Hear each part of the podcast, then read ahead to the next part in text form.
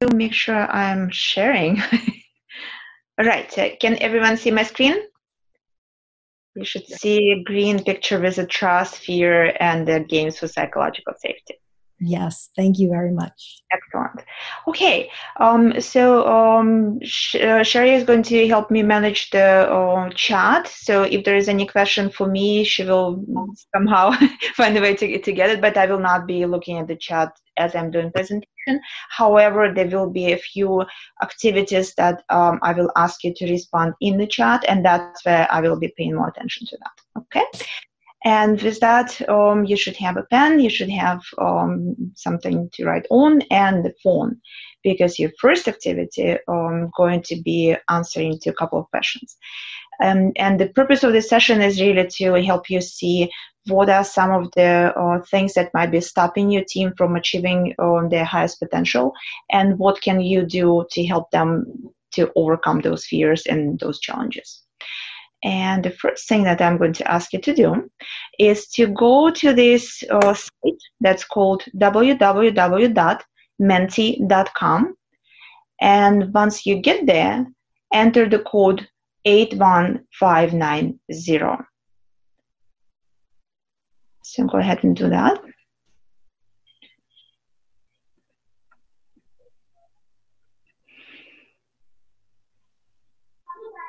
And the first question that you will see there will be asking you to um, share where you're joining us from. So go ahead and uh, respond to that first question.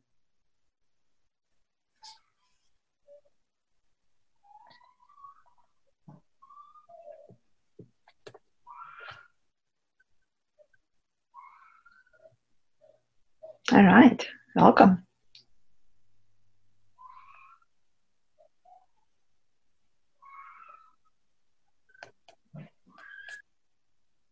Fantastic. We have a small but very international group. That's amazing.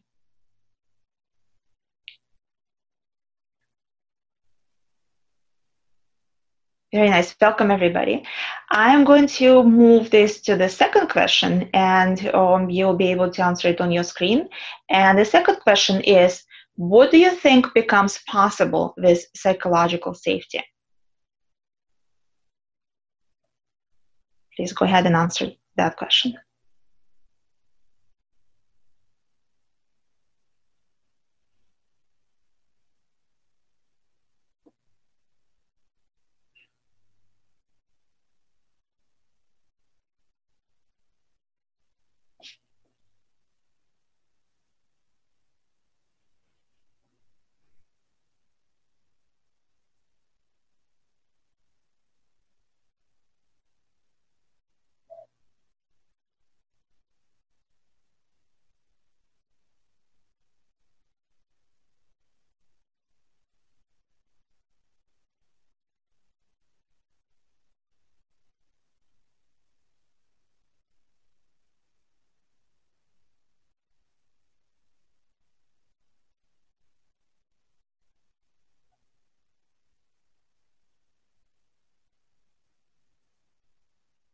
Excellent, excellent. Lots of great responses. As you know, you as you can see from these responses, uh, you already know a lot about psychological safety. So this presentation is going to add um, a little bit more to what you already know, and introduce some of the tools you can try with your team to even um, increase psychological safety for them. And in this workshop, we'll start um, with first understanding and aligning on the impact of psychological safety in organization. Uh, we will look at how our brain operates in the presence of fear. We'll look at some of the symptoms um, of fear that you might be already experiencing around you and how to help yourself and others to find those symptoms. We will um, look at two retrospective games to try with your teams, and we will also run one liberating structures experiment, and that's where you will need your pen and paper to participate. With that, just a little bit about me. Um, I've been in the um, IT industry for about 20 years. I started um, as the software developer and the DBA manager. And as you would imagine, um, in a very traditional organization, being on the technology side, I experienced a lot of fear. I also triggered a lot of fears in others when I became a new manager, not knowing how to manage the teams. And then when I finally uh, discovered Agile and started my journey um, as a Scrum Master and Agile coach, it was a lot of unlearning how to work with people and learning how to work in a different way. And somewhere along the, way, uh, the um, line, um, I discovered uh, psychological safety as a concept and um, really changed uh, my way of um, interacting with people, but also it brought uh, attention to the impact of fear on people. And um, I started being more aware of that, and even at some point called myself fear anthropologist because I was really looking at um, the impact, different symptoms, and that's what all came together in the game that we will be uh, looking at today. Um, so one of the people who influenced me a lot is um, Amy Edmondson. And um, Amy Edmondson is the um, Harvard Business School professor who coined the term psychological safety back, back in 1999. And I'm going to share her definition of psychological safety with you now.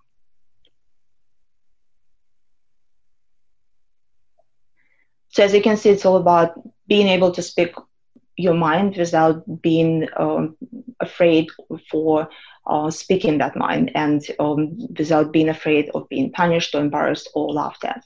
If you haven't read her book um, of Fearless Organization, I would definitely encourage you to read it because it has lots of interesting case studies and information about how psychological safety impacts organization at large and also what leadership can do to help create that culture of psychological safety.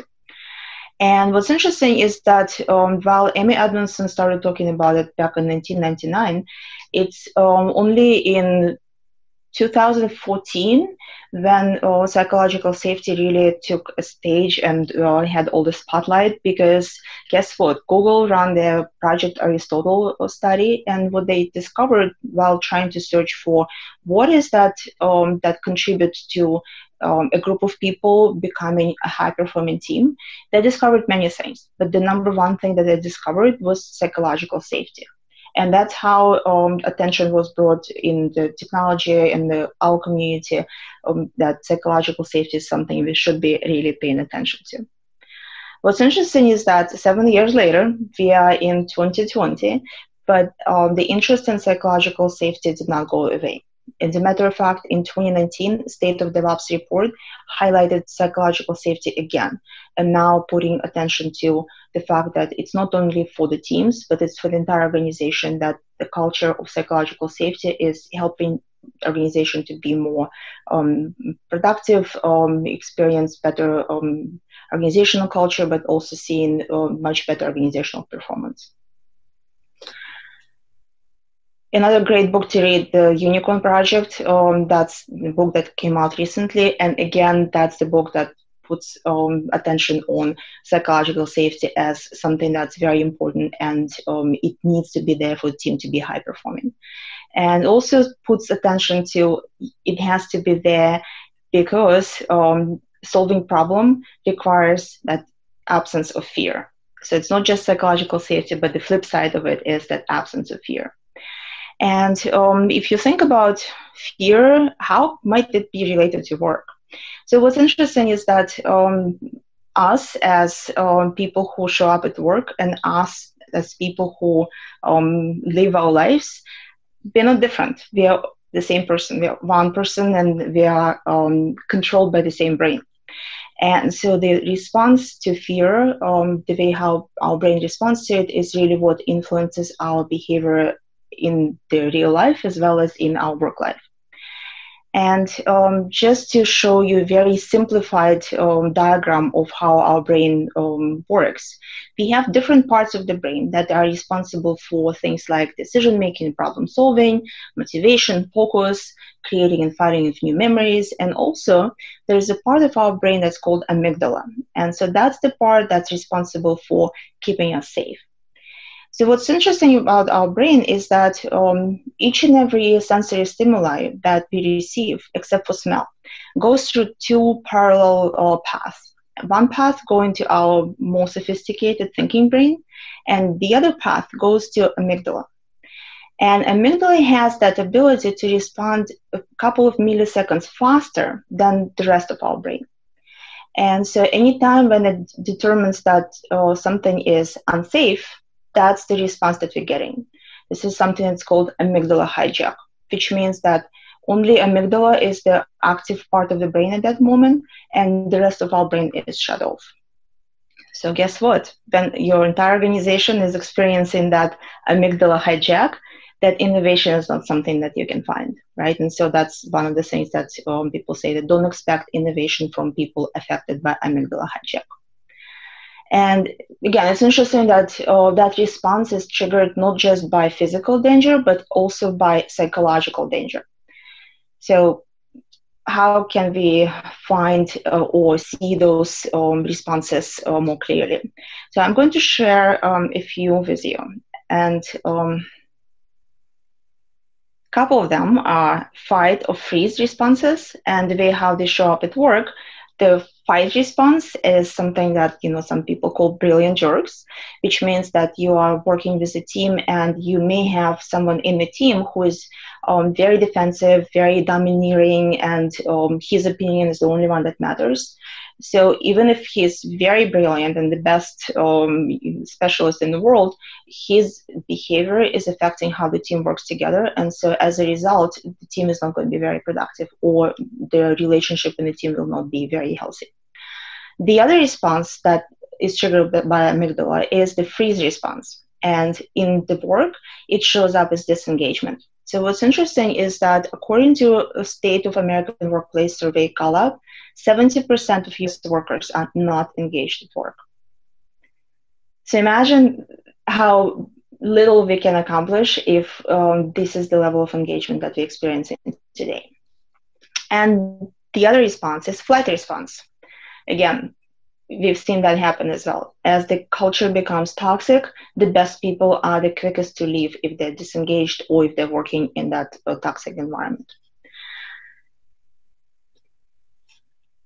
Another interesting thing is that um, just like um, amygdala takes over the flow of sensory stimuli in our brain, the same way fear affects the information flow in our organizations.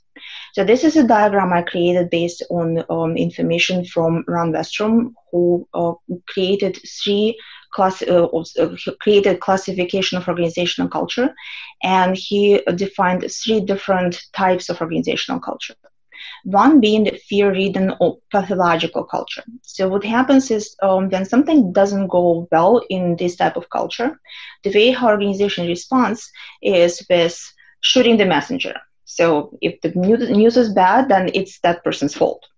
Another response is by suppressing the news and not letting that information spread to other parts of organization.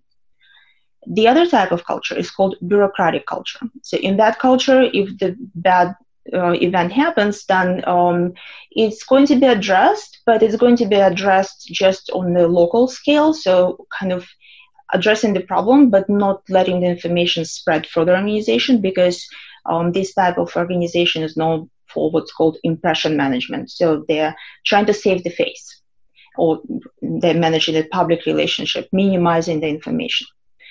And it's only in the culture that's called generative culture. This is where if something bad happens, then the response is to understand what was that in the system that caused people to respond that way.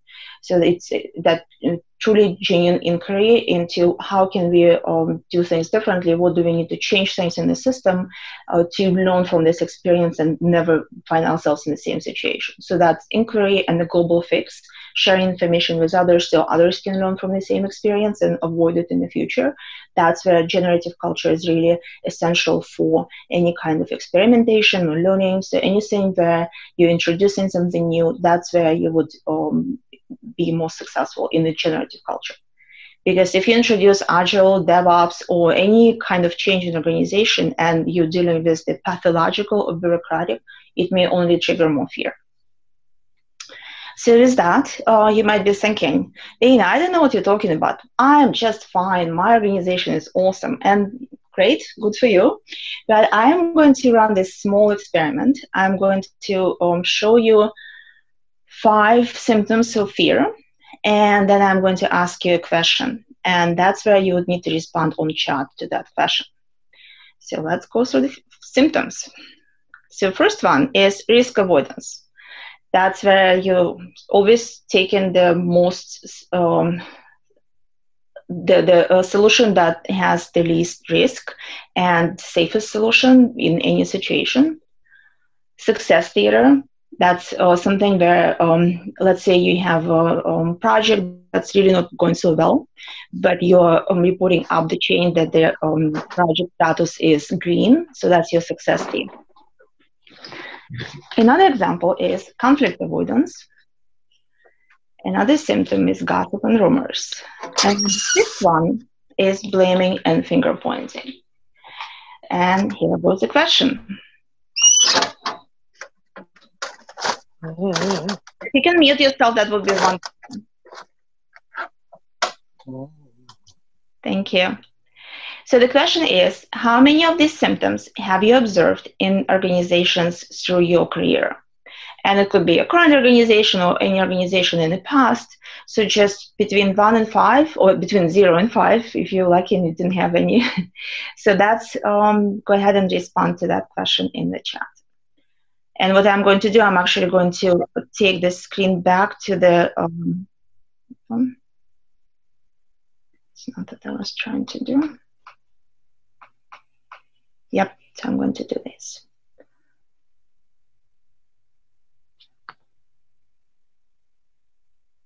All right, so let's see.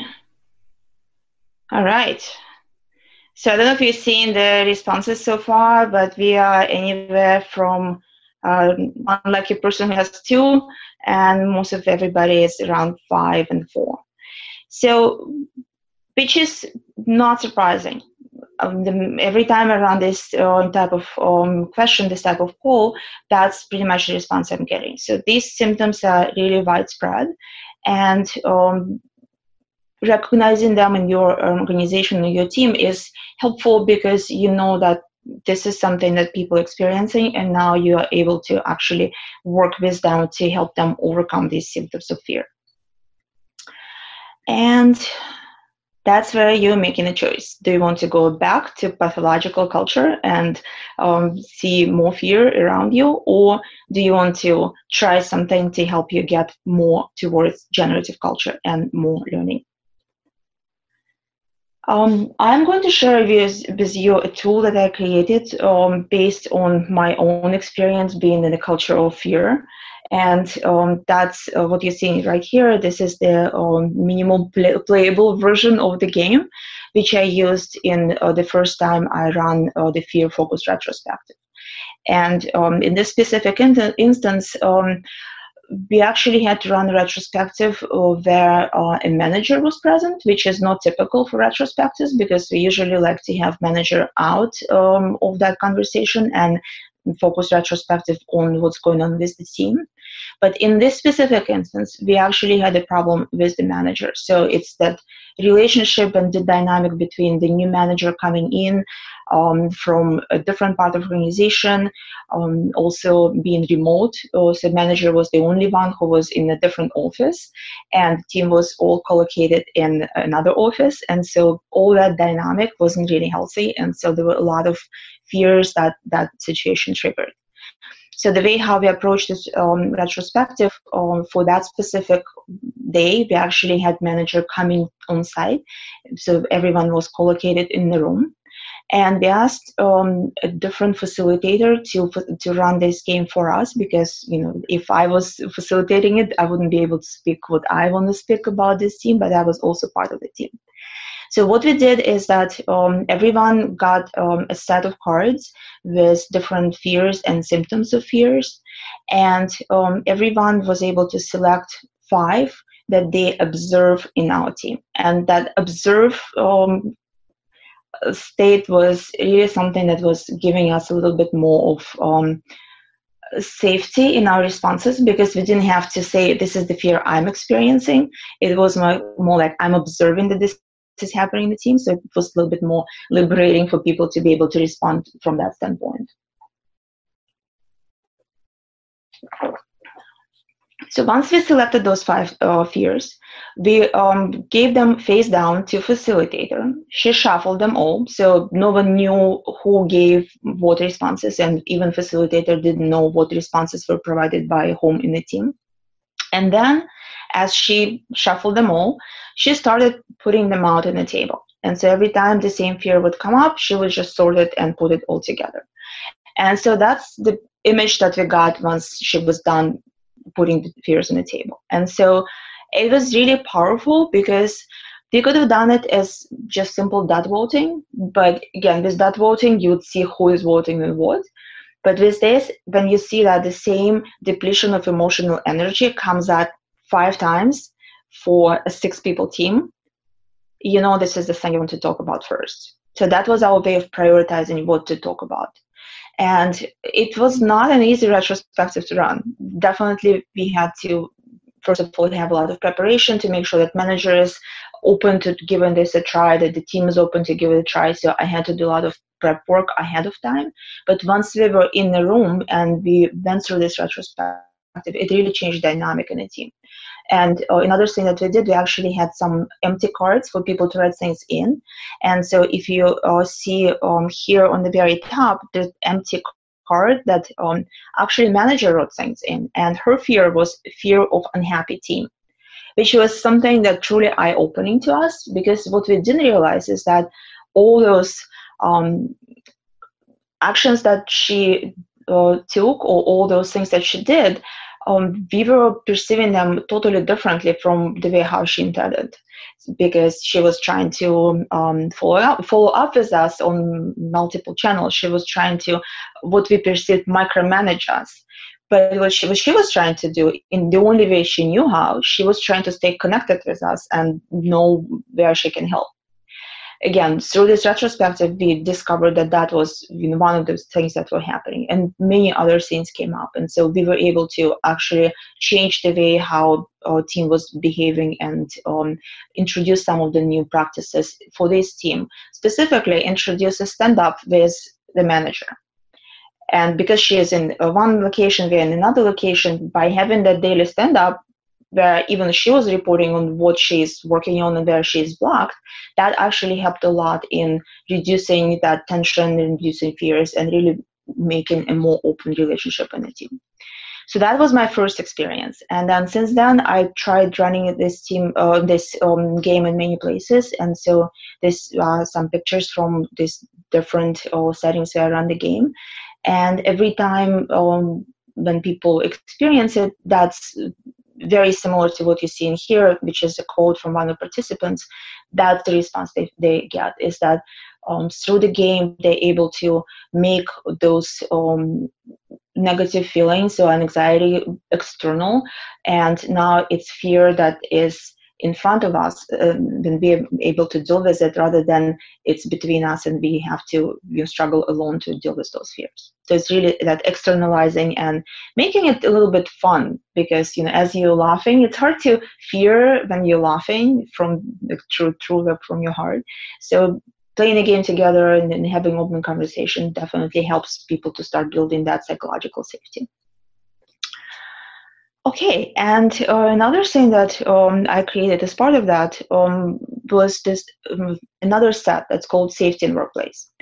Because um, as we were playing with the fears and having conversation, what we realized is that great, it's like going to a doctor and discovering that you have you know specific um, you know disease that you need to treat, but not knowing how to treat it, right? And so safety in workplace was that answer to okay now we now we know we have these problems so what are some of the options we have to help us resolve those problems? What can we bring in from the different level of organization from the different level of um, um, experience? Uh, what can we do to help us address those fears in workplace? And um, this is a collection of different practices. Some of them are coming from my own experience working with teams, others, especially at the leadership level, um, coming from the book that I mentioned earlier, Fearless Organizations by Amy Edmondson. So, again, the book that you can uh, get and read lots of um, very inspiring stories. Uh, another interesting model I wanted to share um, that influenced um, my work in that space, um, something that's called SCARF model. And the SCARF model is um, a collection of five social domains that um, are activating the same uh, threat and reward responses in our brain that we rely for physical survival. So the model was created by David Rock, and um, these are the five domains that that model has. So uh, SCARF stands for status, certainty, autonomy, relatedness, and fairness. Uh, first time around this uh, webinar and I showed this model, people asked me like, Dana, so what does it have to do with teams? Okay, it's a nice acronym, but what does it mean? Why is it relevant? And so I wanted to share another example with you, which um, kind of helps you to see a little bit what, what's important about this. So think about a webinar or, or think about a team meeting that's virtual. And imagine that you're joining in and you're just one person with the camera and everybody else has those black screens and just like tiny pictures or maybe not even a picture, it's just a black screen. So what domains do you think are going to be affected? For you as a person being on that call and being just one person with the camera and not knowing who behind all that black screens. Give me some um, type in, in the chat, like which ones do you think would be affected?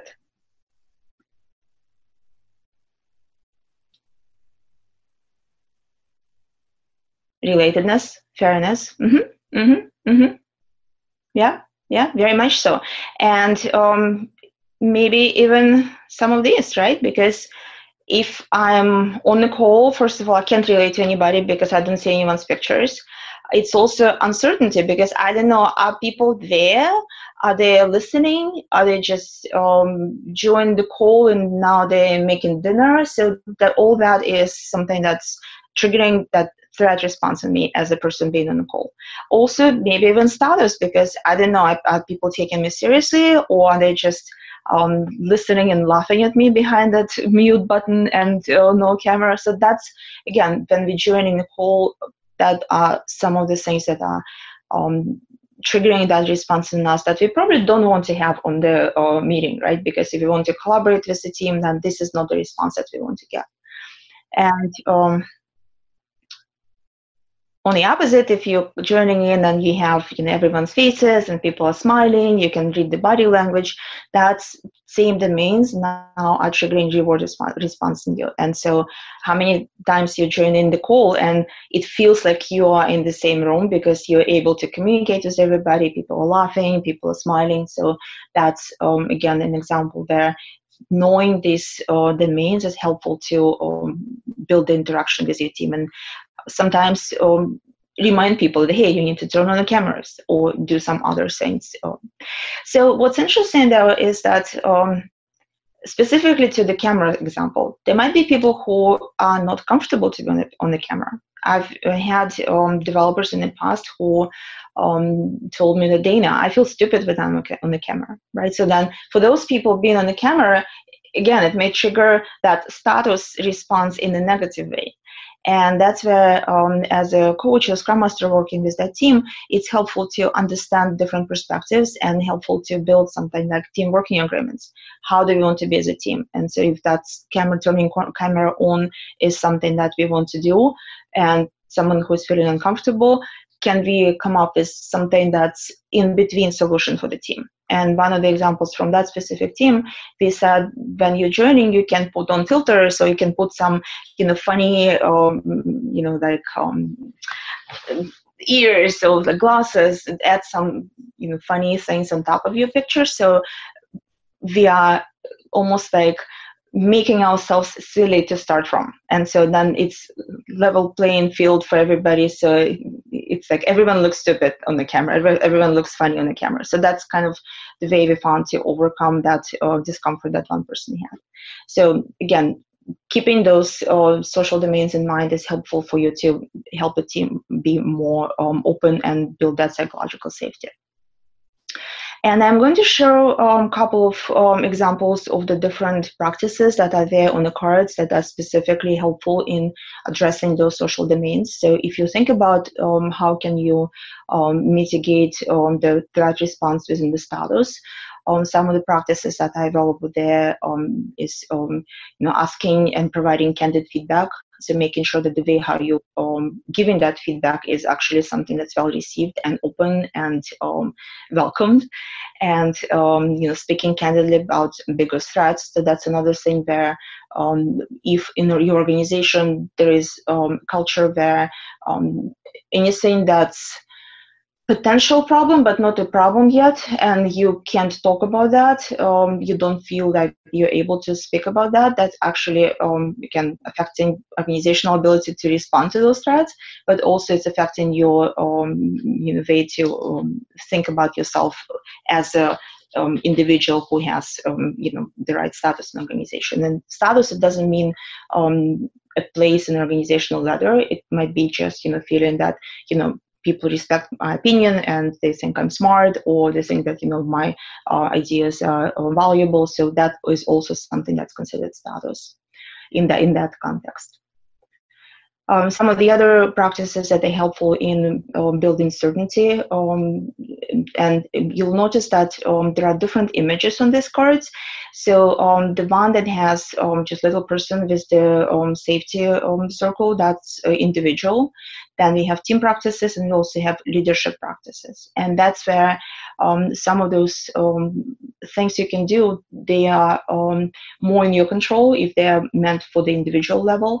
Like, for example, um, to increase certainty, what you can do within your team, you can bring up uncertainty or, or interdependence, which means that, you know, when you're, let's say, looking at your um, you know sprint backlog and you're seeing some stories that have um, not enough information or um, there are some dependencies with other teams.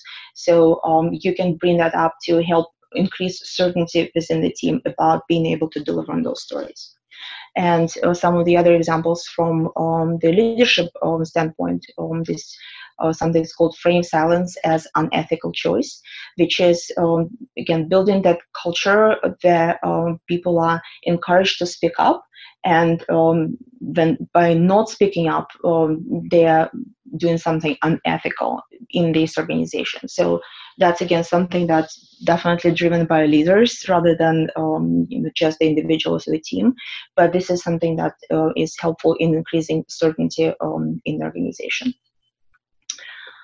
Uh, some of the other examples um, in terms of autonomy, so uh, thinking about uh, giving people a way to um, express their opinion uh, or their ideas um, through um, open space, through um, building in specific meeting structures that encourages that participation and um, providing some techniques for helping people connect in a different way and brainstorm together in a more effective way and I'm going to show um, a couple of examples. So uh, open space is something that's very big in Agile space, but also when you bring it to your own organization, this is something that could be very powerful. Another structure that's um, helpful with um, drawing out those ideas from people and uh, allowing them to uh, input those ideas to the larger pool um, this is a practice that's called liberating structures. Um, and again, this is um, an example of 40 people um, interacting within that workshop. And so as you can see, everyone is involved, everyone is engaged. And so imagine this is your town hall or this is your uh, PI planning or large meeting where you need people to be um, involved and connect, connected around the same purpose. So if you think about you know, structuring your meetings that way, you're definitely going to get more people involved. And as they are contributing those ideas and they are um, not only feeling more autonomous because they are in charge of which group they can become part of and what topic to um, explore and where to contribute, they also feel um, more um, um, confident, uh, confident in terms of status and certainty and all those things because they're involved, they're participating. Uh, in terms of relatedness, um, writing, uh, running the frequent retrospective, um, uh, introducing practices um, in terms of um, checking in at the beginning of the meetings, um, getting into the habit of speaking about feelings, because fear is just one of the feelings, right? But there are many others, and we definitely want to encourage teams to have more time um, where they're able to express all those feelings, positive, negatives. But the, the point is, is really being open with each other. I'm going to share another three tools that um, I find uh, very useful in helping teams to start learning about how to talk about fears. Uh, one of them is very simple called happiness histogram and i'm sure many of you have used it before where you're just asking the teams to rate how happy they feel about last sprint or specific event or specific um, Know, release. So you give them a question and then asking them to rate their happiness on the scale from zero to five, and then arrange it in this histogram. So immediately you see what is the general feel in the team, and if you have any outliers, someone is a little bit more unhappy and then someone is a little bit um, less um, so then um, you can have a conversation with the team what what is it you're observing that might make someone feel that way uh, feelings cards are great because you can just pull those um, faces and uh, show how you feel um, about specific things. And story cubes are my favorite because story cubes give you um, these little images that um, can help people connect with uh, the way how they feel. And so sometimes even if it's difficult for them to express or put it to words um, picking the image that makes them think about that specific situation is helpful. And it's also making it a little bit more fun because you can actually roll those cubes and then pick the image. And one of the teams i was working with um, we had um, a developer from japan who is um, wonderful developer, very brilliant, um, but his English wasn't so strong. So every time we had a retrospective, it was difficult for him to participate. So with story cubes, um, we discovered that it's making it easy for him to express what he's thinking because he can just pick an image and show to us how he feels about specific situation or um, specific story that we're about to take or maybe how the um, sprint went. And so we knew if he picks fire we definitely need to talk about it. Something is not going right because you know this is the image that you know he picked. So that's uh, some of the tools that you can use creating um, team norms, simple rules. Again, as I mentioned, this is something that's helpful for teams to figure out how is it we're going to work together, and um, putting them in uh, the team's words rather than yours as the coach or the, or the scrum master. It's helpful because those are the, the rules for the team. It's their, their roles. They have to come up with that. You can't tell them how to be. It's something that you can help them discover. And so you see here like three different examples. The one on the right, uh, I was facilitating this workshop for LGBT plus group, and I have to, I had to literally before putting it into this slide, I had to check uh, the Urban Dictionary. What are they saying? Because these are not my words. I don't understand half of them, but for them it was important, and so um, they actually saying amazing things like um, you know, "Don't yak my yum" means that um, if I'm um, if I like something, then be respectful about what I like and don't um, try to put me in a situation where uh, you're uh, actually saying something bad about what I like. So that's, um, I think it's great. It's just the way they say it is more, um, it's not clear to me, but I'm not part of the team. Whereas for them, this is something that's in their words and something that they resonate with. Uh, and then when you run frequent retrospectives, it's um, really nice to actually check in with those rules. So you can show the team not only that um, whatever they said as the rules uh, was important to them back then, but you're actually helping them to check in and see, first of all, how are they doing uh, on those things that they said are important, and also are they still relevant? Is there something else we want to add uh, to make sure that we are able to work together better? And again it goes a long way to help the team to have that um, psychological safety in the team because they're seeing that this is being taken seriously. And so if something that's not working in the team we can always come together and talk about it and figure things out. And the last one is fairness. And this is where um, creating um, team norms uh, creating things like um, anti-gossip rule um, by the leadership, um, where they're actually saying that if you if we find anyone who is um, gossiping, we're going to take serious action. So creating that uh, kind of guardrails for people to um, know what's appropriate and what's not in this organization. It's helpful to know that everyone will be treated fair, fair and um, people will be responded in an appropriate way. And um, another interesting thing is measuring team health. Um, I'm just showing one example of the tool I used to create um, this survey for the team norms and team team health. And um, over time, we actually modified it because we took it from um, something that's called uh, Spotify um, Team Health Check or um, Squad Health Check. And so we ad- adapted it to our own purposes and we added things like psychological safety to um, measure how people feel safe or not safe um, in our space. So again, that's something that's useful uh, to help um, in that area. And this one I wanted to share as well because this is an example of um, using this go after the things that suck practice, which is um, from the leaders um, keeping that conversation open uh, in terms of what's not going well for uh, people on the ground. And so that's uh, one of the um, flip charts that we made uh, before the town hall. And it was in the corridor, so everyone was able to add whatever they wanted to add. So it's anonymous. And um, during the town hall, a leader would pick up all those and then respond to all those um, questions that he had time for. And for those that he didn't have time for he would always follow up with um, you know q&a afterwards and what we found is that this method of collecting those questions was much more effective than asking people to submit things through a specific system or enter them in the spreadsheet because that or submit in an email because that way that uh, anonymity is not there and people not always um, ready to ask some of those questions.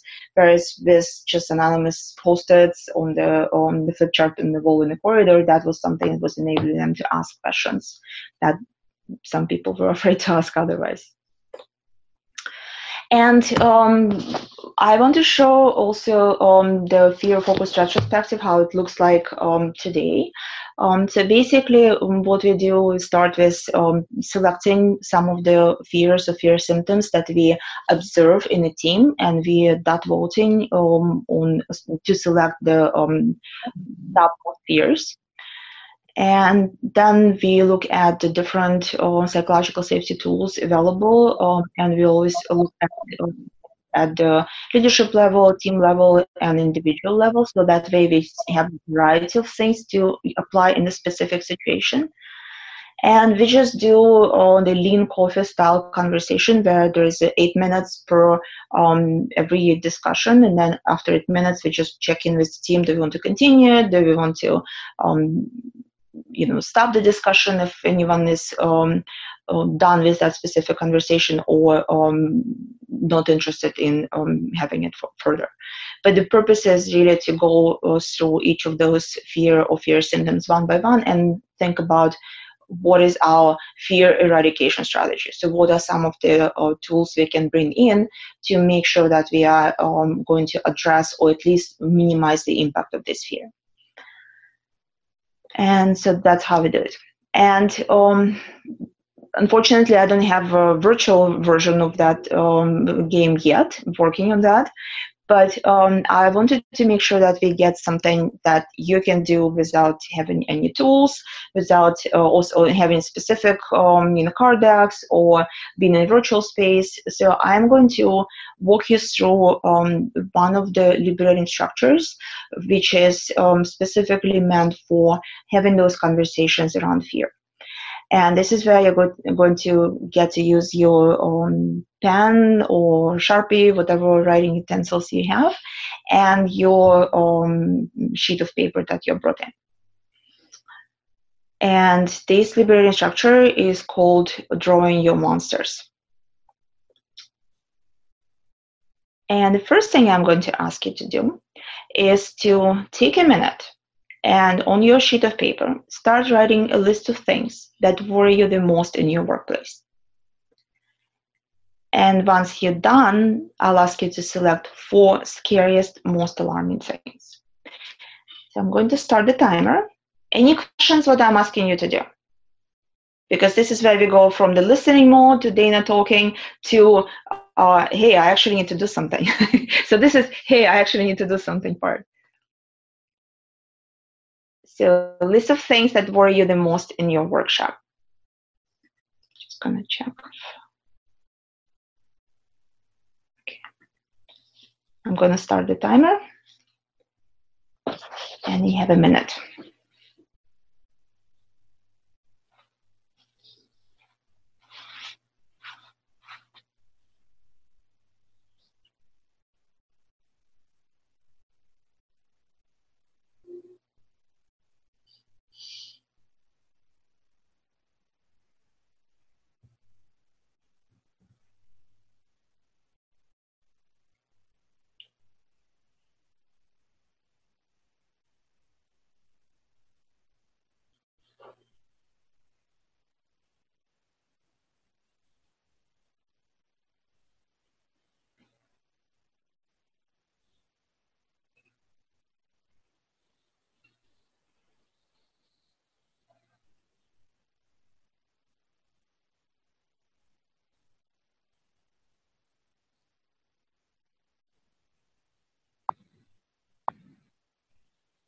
Okay. And the next thing I'm going to ask you to do is to flip your paper to the other side and divide it into four um, sections. And in those four sections, I'm going to ask you to draw four shapes. So first shape is going to be circle or something that looks like a circle. It doesn't have to be perfect. Could be an oval. The second shape is going to be a square or rectangular, something that has four corners. A third shape is going to be a spiky shape. It could be a star, it could be anything that has spikes. And the last shape is going to be some kind of squiggly line.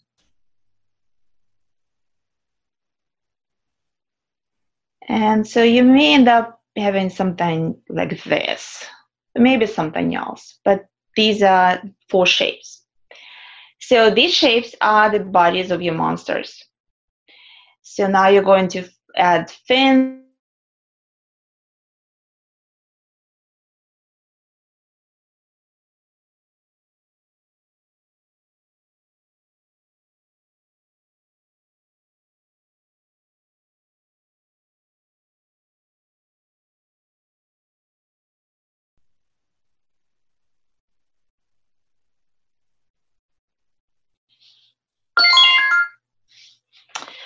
Okay.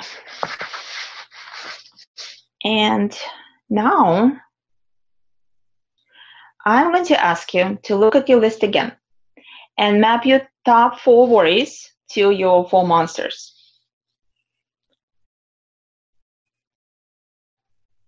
And if you're curious how that might look like, I'm going to show you a few examples. I don't know if you can see it now showing you something. So this is what people draw in some of the exercises that I did with um, you know people on site. Okay. So go ahead, take another about 30 seconds. So 30 seconds, uh, map your top four worries to your four monsters.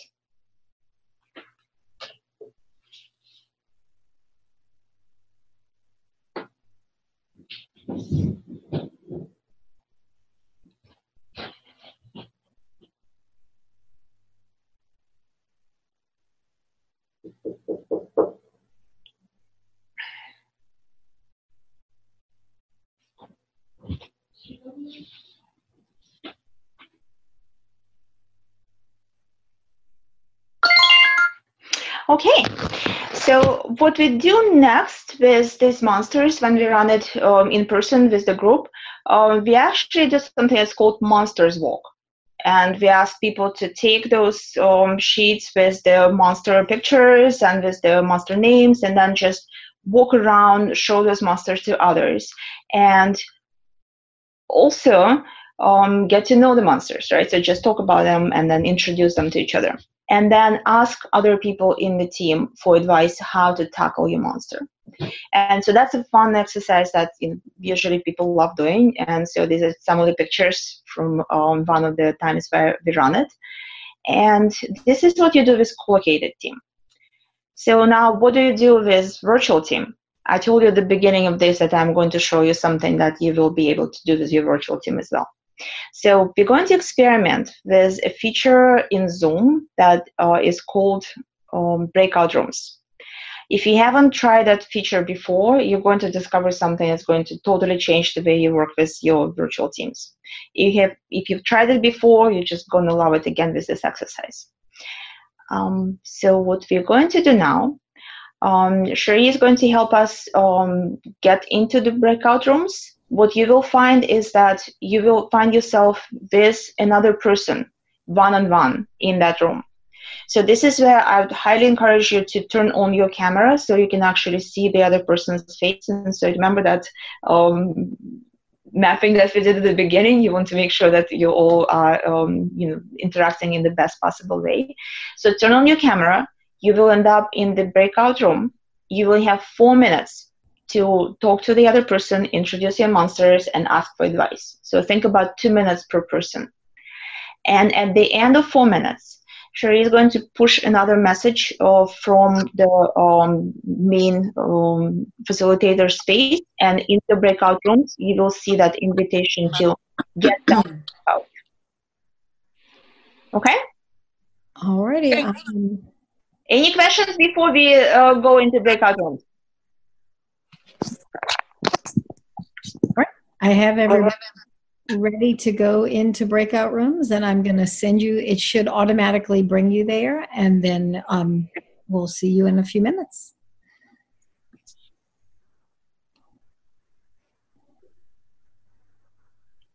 Okay.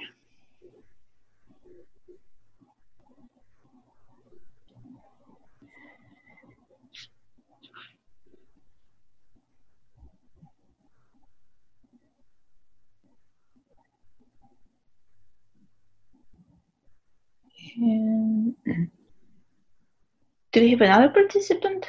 Yeah. Okay, are you there? They might have stepped away, but mm. what we'll do is I will move their partner to another room. Okay. And so that way Matt is not by himself. Okay, I have him in another room. Excellent. Thank you so much. And how long do you want the timer on this? Um, so I have some four minutes, so it's already three minutes and 14 seconds. Okay. And there's yeah. a one minute close, so I'll um, just let me know when your timer says to close. Um, one okay. minute. Sounds good. Sounds good. I love the monsters. And you know they're so um, fun and effective to run. It's just it's amazing, and it's interesting that when people start, they feel apprehensive about writing their fears. But then when they go through the exercise, now the, the monsters are so cute and funny. They want to show it to others. yes, yeah. yeah and that's the magic right? So you go from not being able to speak about that without apprehension to actually wanting to go and show the monsters and see if someone has a similar monster. So it's it's it's a very powerful exercise. Yeah. And it's it's kind of like the play therapy with kids right? We yeah. take the fears and it's the monster that's afraid. So it mm-hmm. helps to to open things up. Really awesome. I love that. Yeah yeah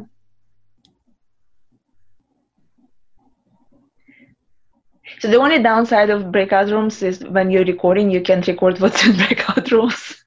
Right, unless you go into each breakout room. Yeah, yeah, yeah, yeah. yeah. Last time I ran this um, with a different group, uh, the person who was recording, she ended up being in the breakout rooms. And so when we were watching recording, we actually found that there was a recording of her interacting with the other participant in the breakout room, which was really cool. Oh yeah. Yeah. Clicked on the wrong thing actually. oh yeah, when it warns you, you don't have to click. It's yeah, it just it was to click. Yes, yes, I've done that a million times. when something popped up, you have to click it, right?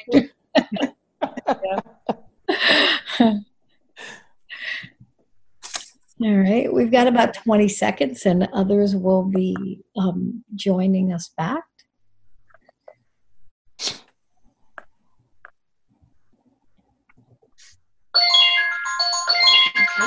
That's timer. Four seconds. Great. All right, here comes everyone else. Well, welcome back, everybody. Welcome back. Um, if you could turn your microphones back to mute, and then if you talk, you can unmute yourself. Um, I know everybody's unmuted right now. okay, and so I'm uh, very curious to hear how was it for you. And so um, what I'd like you to do next is to uh, type respond in the chat, but don't send it yet because I want everyone to, to send uh, at the same time so you're not affected by what other people are saying. So um, we're pretty much at the end of um, what I wanted to share today. The only thing that's left is raffle. And um, I'd like you to think about this whole experience um, thinking about the new things you learned, thinking about the exercise that you just did with the monsters, thinking about um, the whole experience of first staring at the uh, empty sheet and thinking what to write to actually participating in the breakout rooms and um, sharing with somebody else on that breakout room um, those monsters that you created uh, on the sheet of paper. So think about those things and um, my question to you is what surprised you the most and I'm going to give you a minute. You can type in in the chat as much as you want, just do not hit send. Once the minute is up, I'll ask you to hit send, and that's when we'll be able to see what everyone has written. Okay? So let's take another minute, and in the chat, please respond to what surprised you the most.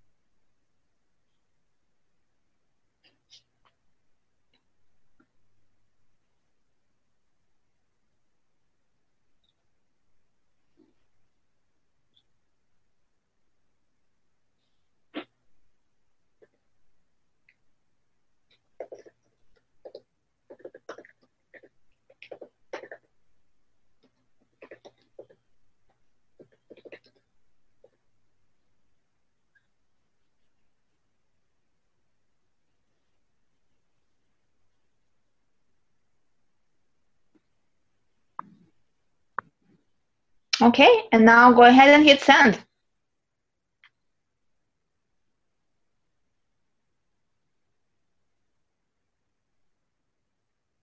Okay.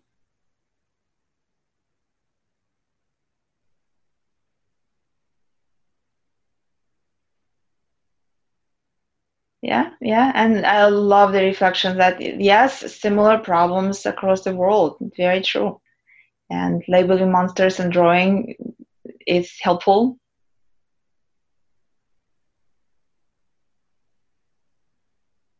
And for some people, it was not easy to ask um, and talk about this with the person you don't know. And yes, I first of all I want to say that guys, you were very brave because um, usually this exercise runs better when you are in a team of people that you know and today we were all in this virtual space and you ended up in 99% of the time you ended up with a person you didn't know. But that's where um, it's kudos to you but also kudos to this exercise that um, is um, for majority of you um, was helpful in um, being able to talk uh, about your fears and being able to get some advice on that. Okay. And i'm going to um, share a few other things. So um, if you like, you know, what I did today, um, I'm offering a couple of uh, in-person workshops on the liberating structures as well as on training from back of the room. And I know that many of you are not anywhere near those places, so maybe one day I'll be in your area as well. Um, but I'm also running a lot of webinars, and um, I'm hoping to see more of you in the future. And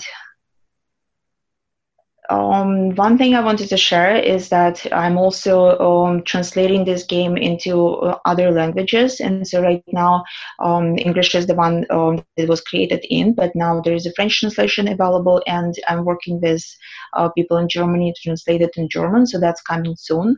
If you're interested in helping translate it in your language, definitely reach out. I think there is definitely an opportunity to help people um, beyond English speaking countries to talk freely about um, fear in workplace. And the last thing that remains is the raffle time. So some of you asked where they can get a hold of those um, cards. Uh, so the links that you see in here, uh, this is one for Fear in Workplace. Another one is for Safety in Workplace. So this is um, a site that's called Game Crafter. That's where you can self-publish those uh, in order. Uh, and the raffle, um, the winner is going to get both of those uh, card decks. I'm going to mail them um, to the winner, so you'll have the Fear in Workplace and Safety in Workplace. And the good news, we're actually going to have two winners. And the way how we will determine who the winners are, um, I'm going to give you a question, and uh, we will respond to that question on the chat.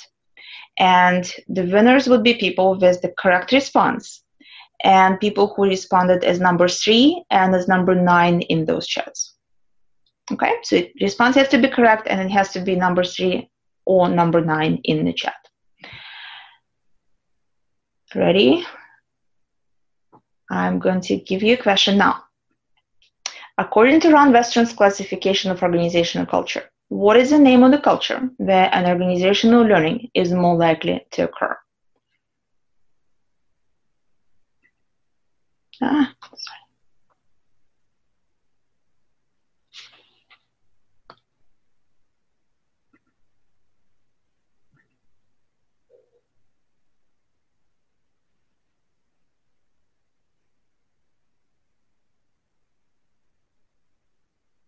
Okay, okay, very good. So all I can say is that um, even if you didn't win the um, set, you still were able to learn a lot from this. And you know, I'm happy to see generative coming up strongly in this chat because that's what I wanted you to remember from this as well. That this is the culture that will help organization to um, be more in the space of learning, experimenting, and psychological safety.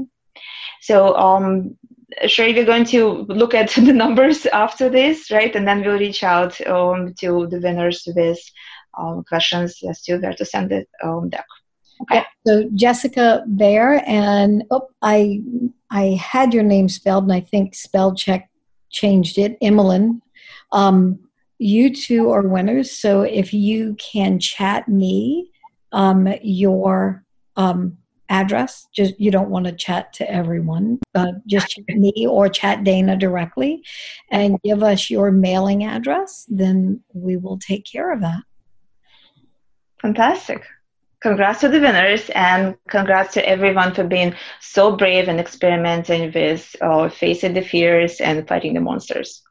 And with that, thank you very much. Um, these are some of the links uh, to um, things that inspired me in putting this um, and experimenting with fear in workplace. Thank you. All right, thank you.